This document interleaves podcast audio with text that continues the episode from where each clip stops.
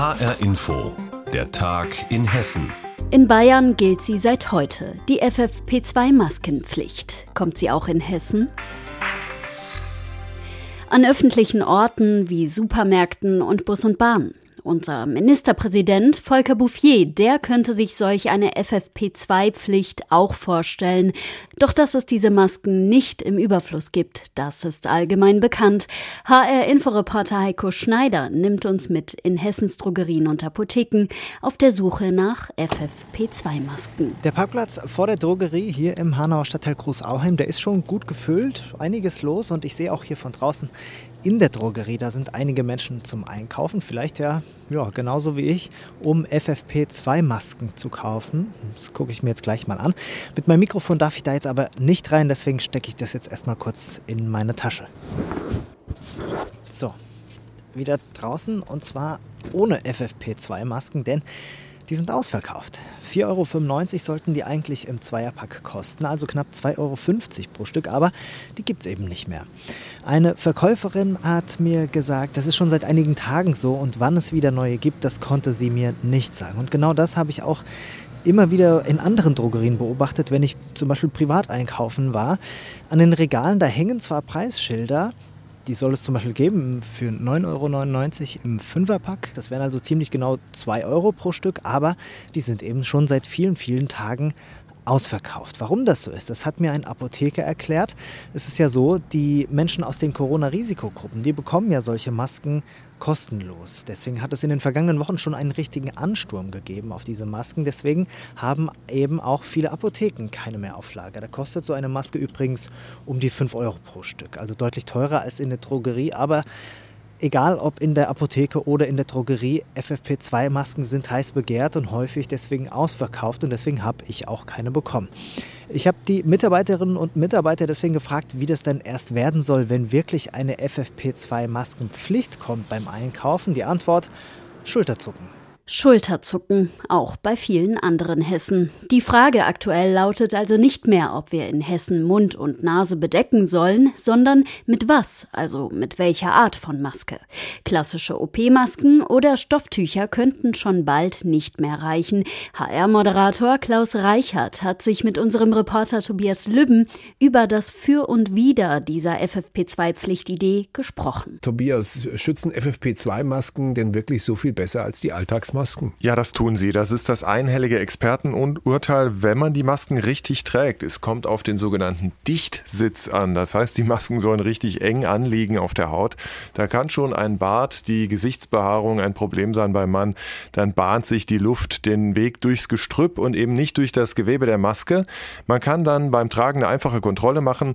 Die muss so dicht sitzen, dass sich die Maske beim Ausatmen etwas aufbläht und wenn man dann einatmet, dann saugt man das Gewebe so ein bisschen an. Das heißt, dann strömt die Atemluft durch die Maske und das heißt auch, das Atmen fällt dann ein klein wenig schwerer als sonst. Wenn jetzt die FFP2-Maskenpflicht käme, gäbe es überhaupt genug für alle? Ja, da lohnt sich der Blick nach Bayern. Da gilt ja seit heute die Maskenpflicht in Bus und Bahn und auch in Supermärkten. Und dort sagen die Apotheken also, wir haben genug. Allerdings verlangen einige Apotheken auch schon ordentliche Preise. Und auch im Internet ziehen die Preise schon teilweise merklich an. Auch bei den großen Drogerien, da kann man online diese FFP2-Masken nicht nicht mehr bestellen. Aber vielleicht ist das auch nur der Toilettenpapiereffekt, dass jetzt einfach einmal der große Run da ist, aber eigentlich die Industrie schon liefern kann. Dass sie das kann, das zeigt sie ja im Moment bei den Risikopatienten und bei den Menschen über 60 Jahren. Das sind fast 30 Millionen in Deutschland und die können sich ja im Moment Masken abholen in den Apotheken und das klappt soweit. FFP2-Maskenpflicht. Kommt sie auch in Hessen und falls ja, was dann? Darüber haben Klaus Reichert und Tobias Lübben gesprochen. Wer in Corona-Zeiten auf der Straße lebt, hat es besonders schwer denn viele Wärmestuben oder Suppenküchen müssen pandemiebedingt ihre Dienste runterfahren. Da wirkt ein Angebot in Wiesbaden tatsächlich wie ein Lichtblick. Dort gibt es in dieser Woche jeden Tag ein Dreigangmenü von einem Feinkosthersteller. Wiesbaden-Reporterin Birgitta Söhling war dort. Herzlich willkommen. Ah, das sieht ja so lecker aus. Das riecht doch schon so gut. Ein Imbisswagen parkt im Innenhof der Teestube der Diakonie in Wiesbaden. Bettina Weiler schöpft eine großzügige Portion dampfendes Fleischragout in den Teller. Guten Appetit. Ja, ungarischer Hirtentuch. Dankeschön. Dank der Spende eines Feinkostherstellers aus Taunusstein gibt es in dieser Woche jeden Mittag ein Dreigangmenü für Obdachlose und Bedürftige hier mitten in Wiesbaden. Bettina Weiler. Es ist mir eine totale Herzensangelegenheit. Es ist ganz, ganz wichtig, dass wir die Menschen nicht vergessen, dass wir sie über den harten Winter begleiten. Normalerweise schmeißt Bettina Weiler im Januar ein Neujahrsfest für Obdachlose mit Live-Musik und einem Friseur, der allen Gästen die Haare schneidet. Auslöser war eine persönliche Begegnung mit einem Betroffenen, der in der Innenstadt sein Kleingeld für ein Fischbrötchen zusammensuchte. Das konnte ich nicht mit ansehen. Ich bin spontan zu ihm hin, habe ihn zum Essen eingeladen, habe mich zu ihm gesetzt und dann hat er mir seine unglaubliche Geschichte erzählt. Und dann war für mich klar, ich kann nicht wegschauen, ich muss was tun. Zum ersten Obdachlosenfest kamen 80 Gäste. Mittlerweile sind es 150. Doch gerade in diesem Winter, in dem Hilfe nötiger ist denn je, kann das Fest aus Infektionsschutzgründen nicht steigen. Bettina Weiler hat trotzdem Spenden gesammelt und kurzerhand einen Foodtruck organisiert. Immer 15 Personen dürfen in den Hof zum Essen kommen. Sie sehen, die Teller sind alle leer. Es schmeckt allen. Ich bin eben mal rumgegangen und habe das Gespräch zu den Menschen gesucht. Die sind alle so glücklich. Wenn zwei Personen gehen, dürfen zwei neue reinkommen. Unterm Heizpilz ist es gemütlich warm. Bunte Stiefmütterchen machen die Tische heiter und ein wenig festlich. Es geht um Würde, die man auf der Straße so leicht verliert. Also mir bedeutet das schon viel, wenn sich Leute für uns engagieren und, und wirklich stark machen. Es war wunderbar gedeckt mit den Blümchen, so liebevoll alles zurechtgemacht mit den Mandarinen, mit dem Maß, mit den Getränken, also wie im Lokal. Zum Abschied gibt es für jeden Gast noch einen Stoffbeutel mit Dingen, die man beim Leben auf der Straße gut brauchen kann. Ein Foodtruck für Menschen, die obdachlos sind. Birgitta Söhling war vor Ort in Wiesbaden. Und wir kommen zum Thema Wein. Der Grund, der legendäre Weinkeller des Gourmet-Hotels Kronenschlösschen im Rheingau wurde geplündert vor wenigen Tagen. Und vom Exklusiven wurde nur das Beste mitgenommen. Bordeaux-Weine, Champagner, insgesamt liegt der Schaden bei bis zu 500.000 Euro. Besonders bitter, viele dieser Weine kann man heutzutage gar nicht mehr kaufen. Mehr als 30 Jahre lang wurden die Weine im Rheingau gesammelt. Detlef Budig hat mit der Hotelmanagerin Johanna Johanna Bechstedt gesprochen. Frau Bechstedt, wie tief sitzt der Schock? Ach, ganz schön tief, ja. Katastrophe. Gibt es denn schon irgendeine Spur? Nein, es gibt keine Spur und ehrlich gesagt mache ich mir da jetzt auch keine besonderen Hoffnungen. Mhm. Das Einzige, was man, glaube ich, machen kann, ist jetzt potenzielle Käufer einfach zu ähm, sensibilisieren ja, und ja. Äh, Händler quasi auch dazu aufzurufen, ein bisschen ähm, aufmerksam zu sein, wenn einem einer dieser Weine angeboten wird ja. und ja. Frau Bechstedt, äh, für alle, die das jetzt zum ersten Mal so konkret hören, was wurde denn da geklaut? Ich habe irgendwo gelesen, es sei wohl eine Flasche dabei, die kostet 18.000 Euro. Ja, genau. Also das ist ein Wein äh, der Domaine äh, Romane Conti, Domaine Romane Conti aus dem Burgund. Und da ist es tatsächlich so, ähm, die ist so rar, dass sie mit dem Listenpreis auf unserer Weinkarte für 18.500 Euro steht. Ja. Das ist ja der pure Wahnsinn. Meine Tochter äh, hat mich gefragt, Papa, wieso kostet eine Flasche Wein 18.000 Euro? Ich habe keine Antwort gehabt. Man darf das, glaube ich, eher so sehen wie ein Kunstwerk. Es ist, es ist die Präsenz auf dem Markt, es ist die Nachfrage, es ist das Marketing, es ist der Geschmack an sich. Für viele Menschen ist das eben nicht nur ein Wein zum Trinken, sondern auch ein, ein Kapitalwert und eine, eine Anlage. Also selbst wenn man das äh, Geld erstattet bekommt, kriegt man diese Weine nicht mehr. Ja? Und das ist natürlich dann irgendwie besonders bitter, weil mein Vater ähm, über 30 Jahre hinweg den, diesen Weinkeller aufgebaut hat.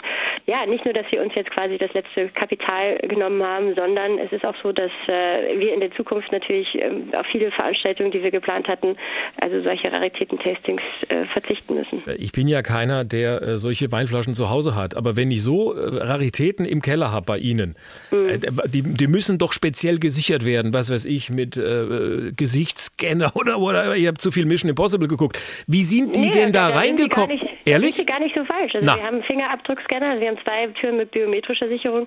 Insgesamt sind es drei Stahltüren und eine äh, Gittertür. Also daran sieht man auch, das sind Profis, ja, also die nicht von irgendeiner äh, Sicherung aufzuhalten sind. Frau Bechstedt, wie kann jeder von uns helfen, dass vielleicht doch das Wunder passiert und Ich sag mal bescheiden, vielleicht taucht die ein oder andere Flasche wieder auf, wenn wir alle mithelfen. Einfach mal darauf aufmerksam zu machen. Kollegen warnen, die, die auch potenzielle Opfer sind. Äh, und zum anderen natürlich auch irgendwie zu sensibilisieren, hey, wenn mir diese Weine angeboten werden ähm, und äh, man genau weiß, die sind eigentlich nicht verfügbar, dann steht da meistens eine Straftat dahinter. Ja, und insgesamt reden wir von rund 500 Weinen, die Ihnen da abhanden gekommen sind. Ein Diebstahl wie im Film. In der vergangenen Woche haben Diebe den legendären Weinkeller im Kronenschlösschen im Rheingau geplündert. Dabei waren Flaschen, die einzeln rund 18.000 Euro wert waren. Früher gab es in vielen Gemeinden noch einen eigenen kleinen Dorfladen. Mittlerweile machen aber immer mehr davon zu.